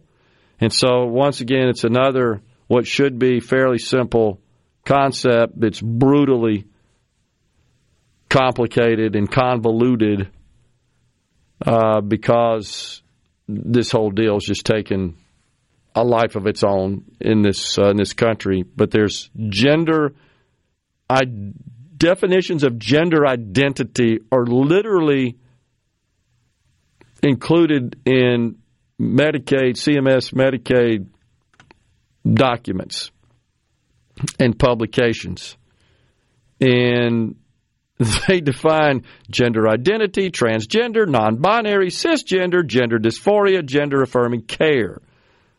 But within the five categories of health, hormone therapy, surgery, fertility assistance, voice and communication therapy, primary care, and behavioral health interventions. In addition, the Endocrine Society. Did you know there was such a thing? The Endocrine Society supports gender-affirming care in their clinical practice guidelines. I didn't know there was an Endocrine Society. That's a new one. These guidelines form the standard of care for treatment of gender dysphoria. It's highly individualized. Major U S medical associations, of course, such as the A M A, one arguably of the most woke associations in the country. I don't even know any doctors that belong to it. They're so put out with how far to the left they've gone. The American College of obstetricians and gynecologists, the American Academy of Nursing, and the American Psychiatric Association, among others, have issued statements underscoring the medical necessity of gender-affirming care. Now, didn't we share a story a couple of weeks ago about how the U K and other countries in Europe, they're like going in the other direction on this issue, right? Totally like saying, nah, we need to study this thing a little bit more. It's causing problems downstream. And there have been detransitioners that have gone before the U S Congress and discussed those problems. But yet we got these major healthcare professional associations, they're all in. Because they're all run by a bunch of damn Marxists. That's just the truth. They've absolutely invaded every corner of society. Oh, gosh. Our people have forgotten Jesus Christ. Oh, that was a couple of weeks ago, says Michael from Tishomingo. People don't want to capitalize. People want entitlements, he says. That's the main difference. I agree. They, they have these opportunities right in front of them. But it requires initiative, effort, gumption, sacrifice, toil. I just don't want to do it. I, and that's what I talked about that earlier in the show, what kind of bothers me about the younger generations that just don't seem to aspire to climb the the uh, the corporate ladder, the economic ladder. They're just perfectly happy to just have that work-life balance. I want to be home. I don't want to work two days a week. But I want Elon Musk's wealth. It's not fair. He's got all that. Upside down. Coming right back.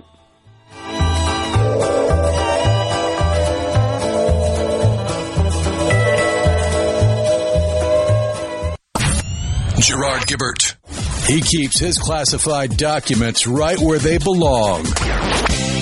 Inside a Journey record jacket from the nineteen eighties. Gerard Gibert. Super Talk Mississippi.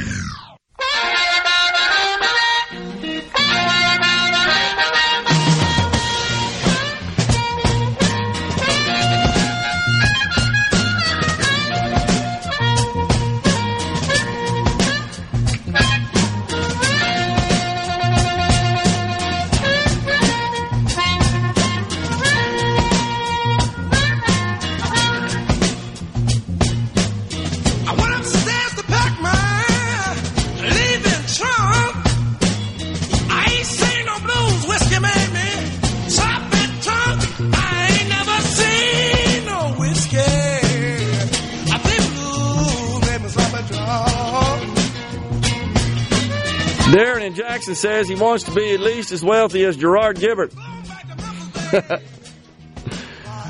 uh, I'm blessed, there's no doubt. But I got to tell you, and, and I don't mind saying this, I worked my butt off. I took enormous risk. I faced bankruptcy countless times. I'm not complaining about that. I just, I get put out when folks on the left think that anyone who achieved any degree of financial success just woke up and it was in their bank account. Or the other narrative you hear is they exploited it off their workers.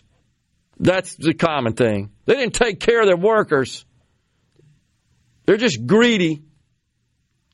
I don't mind telling you, I was never the highest paid person in my company, not in thirty-three years.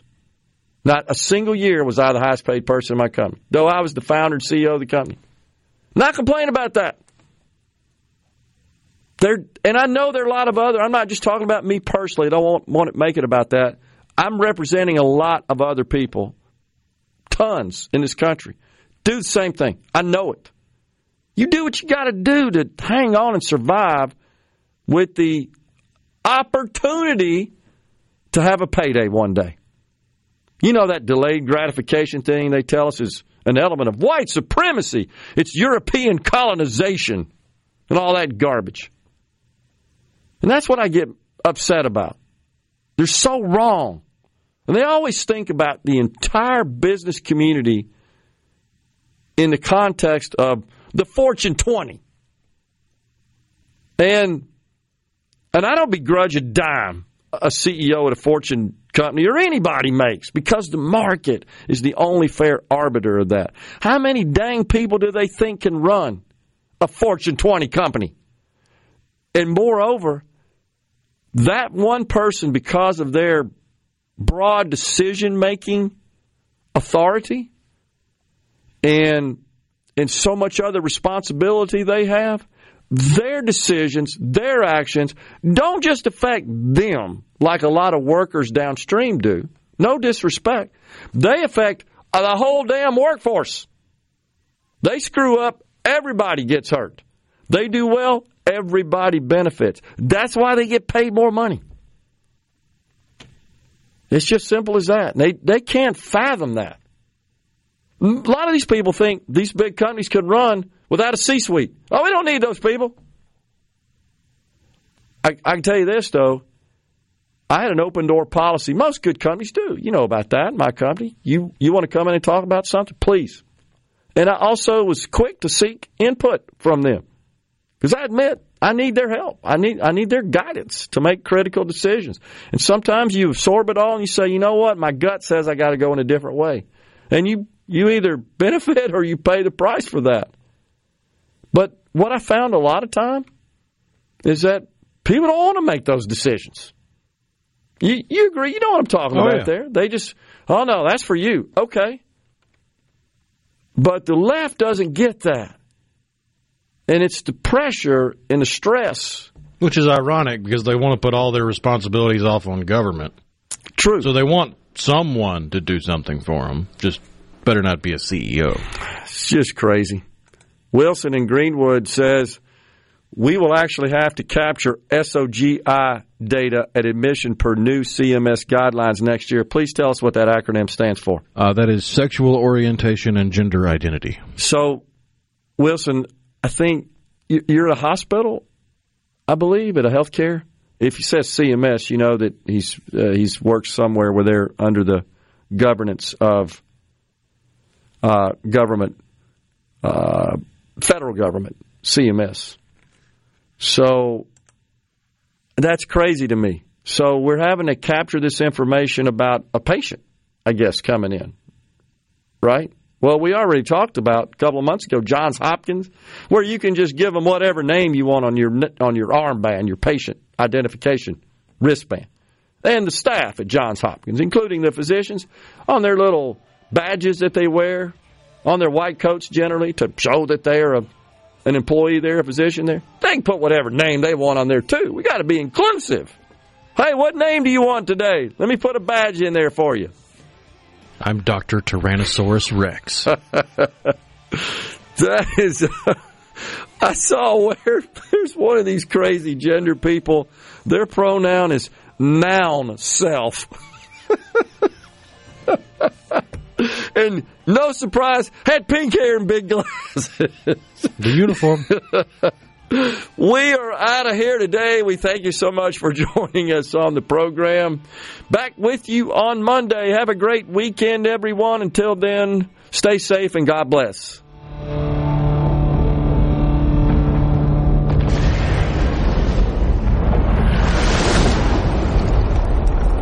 A Super Talk Mississippi media production.